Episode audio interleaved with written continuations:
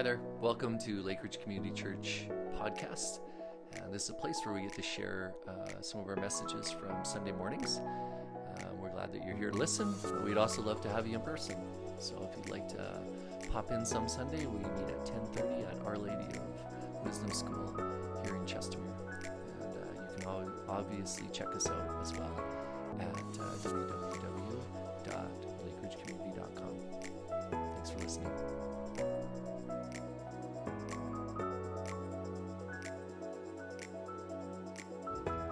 Morning, Lake Ridge.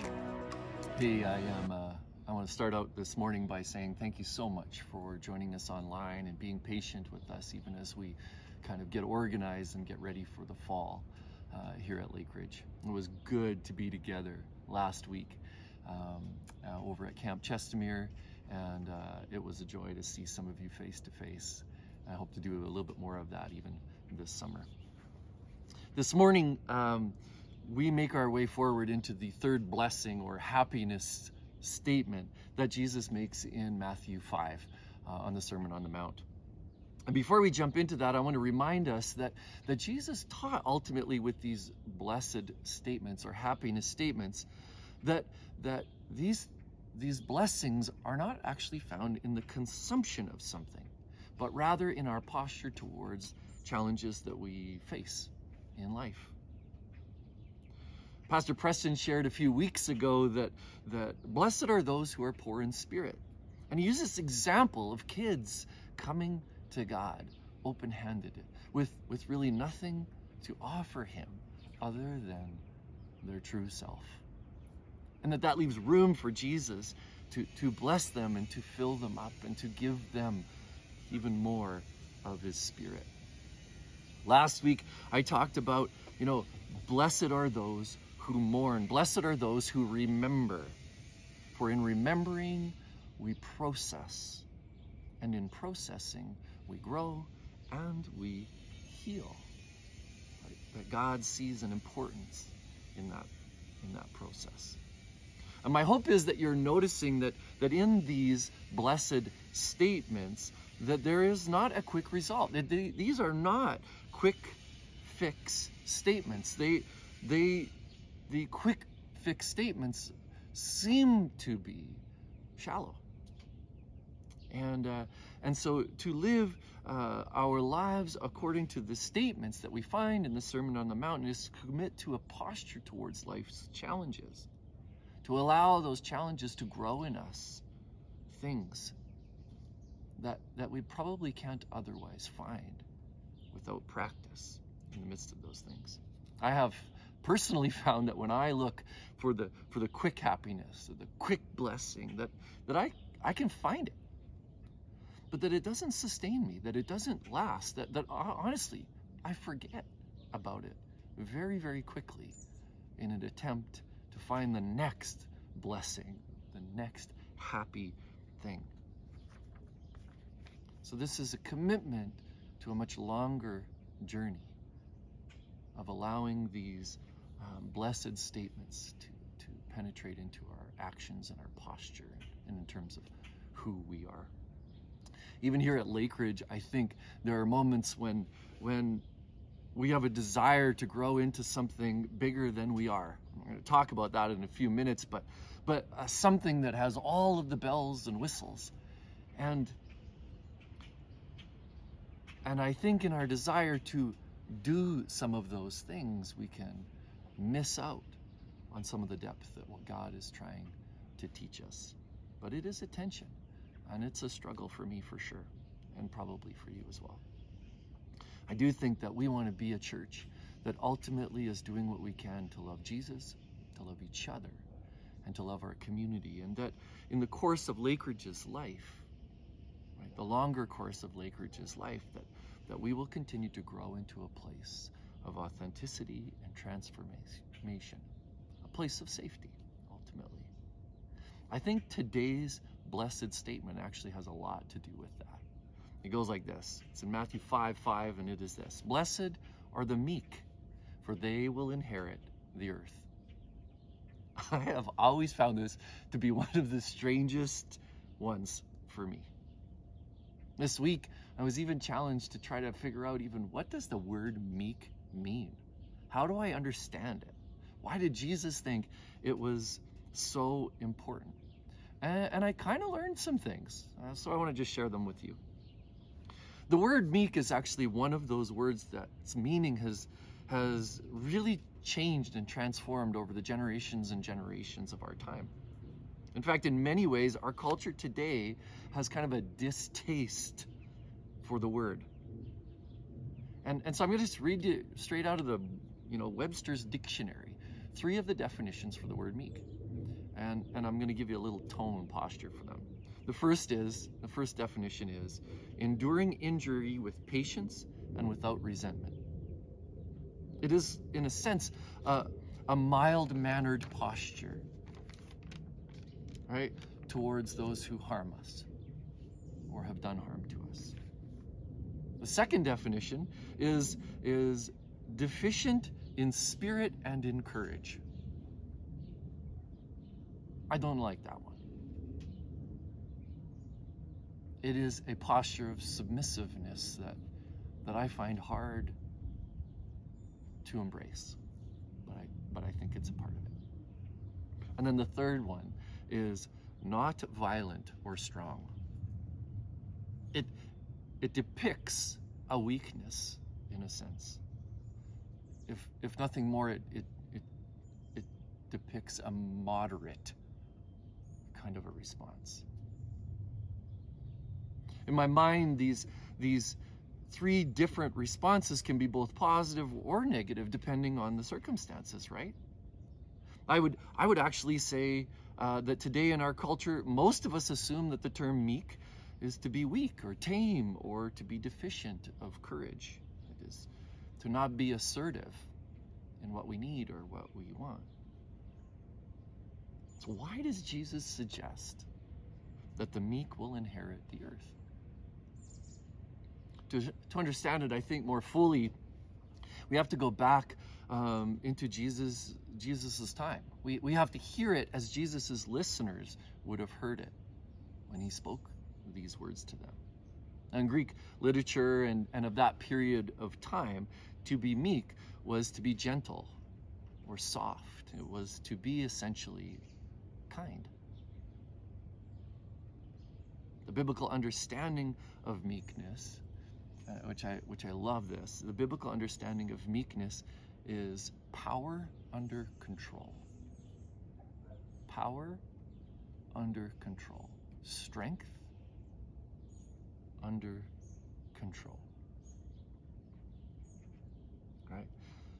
Moses is described by God in Numbers 12 as, as being meek, and partly why Moses was chosen to be the leader of God's people at that particular time. Jesus describes himself in Matthew 11 as meek. In, in some of the older translations, it says, For I am meek and lowly in heart, and you shall find rest unto your souls. For my yoke is easy and my burden is light. Some of the more recent translations say, For I am humble, uh, sorry, for I am gentle and humble in heart. In our context, in our context, in our culture, we have, we have kind of shifted to believe that someone who is gentle or even nonviolent is, is weak.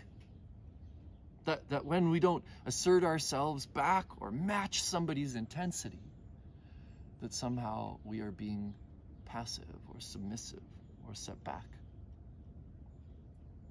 I think that that actually might have been even true in Jesus' time and in his culture, that, that those who were following Jesus, in particular, as he makes his way towards the cross, may have seen him as being weak, as being led somewhere where he didn't want to go.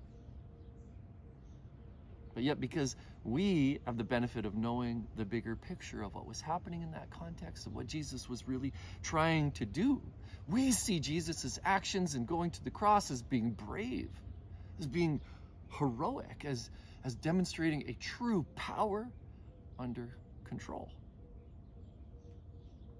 So, what does it mean for us, maybe, to have power under control? I'm going to suggest a couple of things, and maybe something I say here sparks in you a desire to look even more deeply into this in your own life and in your own story. First, I think that power under control looks like our refusal to inflate our own accomplishments. It's to exercise or to practice truth telling. And by that I mean truth telling to ourselves.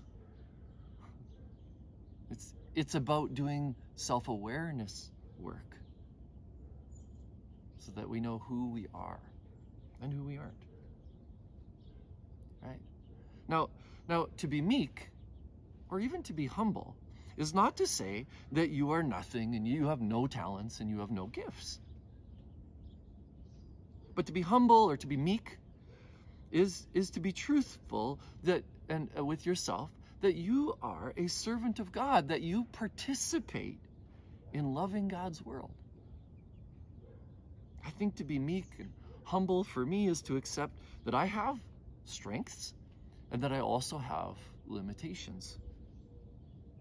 Right? To to truthfully accept both, to to even communicate them both is to acknowledge that I am God's creation with with his good gifts and his good talents, but also to acknowledge that God put me in a community, that he, he placed me with other people because he knew that I have things to work on, that, that, that, that I have limitations, that I even have limitations in the, in the time of, of the day or in the time of the week, that, that I, I can't actually be everywhere all of the time to acknowledge that I need others, that, that, that we are called to love this city.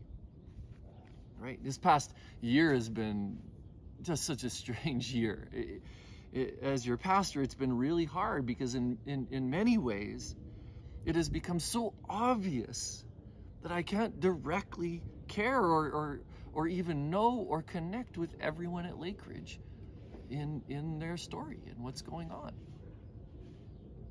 That that's actually not even reasonable. Both Pastor Preston and I have prayed a lot this year that that God would fill the many gaps that that we leave in the acknowledgement of our limitations and what we can potentially do. It was hard to trust God, to be honest with you. It was hard to trust and, and, and to know that, that I am simply not enough and that somehow God might be meeting the expectations of others when I couldn't. Mistakes were made, shortcomings were discovered. And, and in all, I could only hope, I could only hope that in our absence at times, that Jesus was coming near to you. It wasn't a lack of love, it wasn't even a lack of desire. It was a lack of human limitation. And it was hard. See, I'm trying to grow in my honesty about who I am. And with that has come truths about who I am not. I'm discovering that that Jesus can do a lot with me. And that he can also do a lot without me. And that actually I can have a sense of gentleness, of calmness, of even peace in knowing that Jesus can and will and does actually want to be the place where all of us, including myself and Preston and others, can find a place to rest their soul. The second place we see meekness or power under control is when we resist the need to assert ourselves for ourselves. When we resist the need to assert ourselves for ourselves. In short, when when we exercise power for the sake of others rather than for the sake of ourselves or even our own personal agenda. We do not need to look actually very far into the life of Jesus to see that this was his posture towards others. Jesus demonstrates his power by, by having a servant heart. It is a principle, a calling, really, that we see in the life of Jesus that he calls on us to, to consider. Jesus said of himself, he says in, in Mark 10, he says, For I did not come to, to be served, but to serve, and to give his life as a ransom for many. It's funny. So many of us come to the church and we're like, I want to serve the church. I want to serve God. But yet, here Jesus himself says, No, I didn't actually come so that you could serve me. I came so that I could serve along with you. In his case, it was to give his life as a ransom for many. It challenges us to think how does Jesus serve with you? How do you do that? You see, to exercise gentleness and kindness, you know, to be meek is to trust that we can place our needs and, and that we can place the needs of those around us, that we can serve, that we can serve the needs of those around us. And trust that, that Jesus is tending to them and those and us along with that. He is in that journey with us. The greater version of that, Matthew chapter 11, verse 28 and 29, says this. It's, he says, Come to me, all who are weary and burdened, and I will give you rest. Take my yoke upon you and learn from me. For I am gentle and humble in heart, and you will find rest for your souls. For my yoke is easy and my burden is light. What does it mean for us to rest our souls in Jesus? Even as a church, what does it mean to rest and trust in our good, good Father? I'm going to end today. I, I got a few more things to say, but I want to I want to share with you something uh, that, that, that Tara actually shared with me after we had talked about meekness this week. She sent me a text, and, and I, I want to read it for you because she's good with words. And she, she says this She said, I wonder if meekness is a form of honesty with ourselves and with others. In order to be meek and even humble requires a self awareness, you know, some form of discovering truth and admitting it to ourselves and to God and to others. It's a good word. To be meek some form of honesty, some form of being truthful about who we are and who we aren't. I think when we realize that, I think when we truly live into that and posture ourselves that way, we discover our place we discover our place in, in, in, in God's story. We discover our place, even maybe even our, our own story. And we can take this deep breath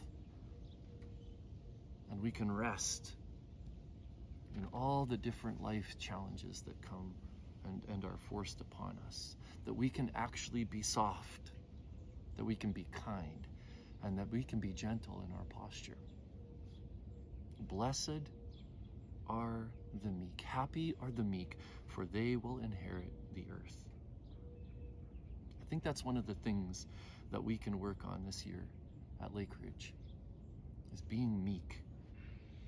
To be gentle towards each other and towards our community. I believe it will create a, a soft place for people to come out of their lockdown and ask some of the important, stirring questions that have been going on in so many people's lives and hearts. I believe that it will make a place for people to rest their weary souls. I believe that it will also shape us and change us into a people that are closer to the heart of God and more fully living into what it means to be the kingdom of God here on earth. An earth that the meek will inherit according to Jesus. What does that mean for us? What does that look like? I'm going to pray. I'm going to ask God to, to give us a sense of gentleness, of calm, to give us a sense of self awareness about who we are and the gifts and talents that God has given us, but also who we are not and where we have to trust Him in our limitations. Let's pray. God, you are a good, good God. We are so grateful that you are a God who sends your very flesh and blood, your very Son, down to demonstrate a posture of servanthood, a posture of meekness, a posture of gentleness, of kindness, posture that made it safe for people to come unto Him and rest. God, for those of us who need that rest, may you call us into your arms today. God, for those of us who are feeling a sense of, of anxiousness, God, may you give us a sense of calm. May you demonstrate to us and give us opportunities to practice and to notice how we might become more gentle and kind and meek. I pray these things in your name. Amen. Before I give the benediction, I'm going to throw out a couple of questions. And they're questions I've been asking people as, as I've been trying to listen and trying to talk as we, as we kind of come out of, out of a pretty wild year. The questions go like this What questions come to mind for you today? As I spoke, as you listened to the singing, the scripture, whatever it might be, what questions come to mind for you today? For yourself? And maybe even questions for us. Were there any tensions for you today as you listened? Maybe tensions that, that maybe you need to pay attention to. Will you make time to pay attention to those tensions, to, to, to make some space for God to speak, maybe for you even to rest in His arms? What work might you need to do on a topic like meekness? And what is God asking you to prepare for in this coming year or years? Food for thought and some things to think about. So now may the Lord bless you and keep you. May the Lord make his face to shine upon you and be gracious to you. May the Lord lift up his countenance on you and give you his peak, his, give you his peace and his meekness as you go into the daily tasks of this week. God be with you. And thanks for joining us today.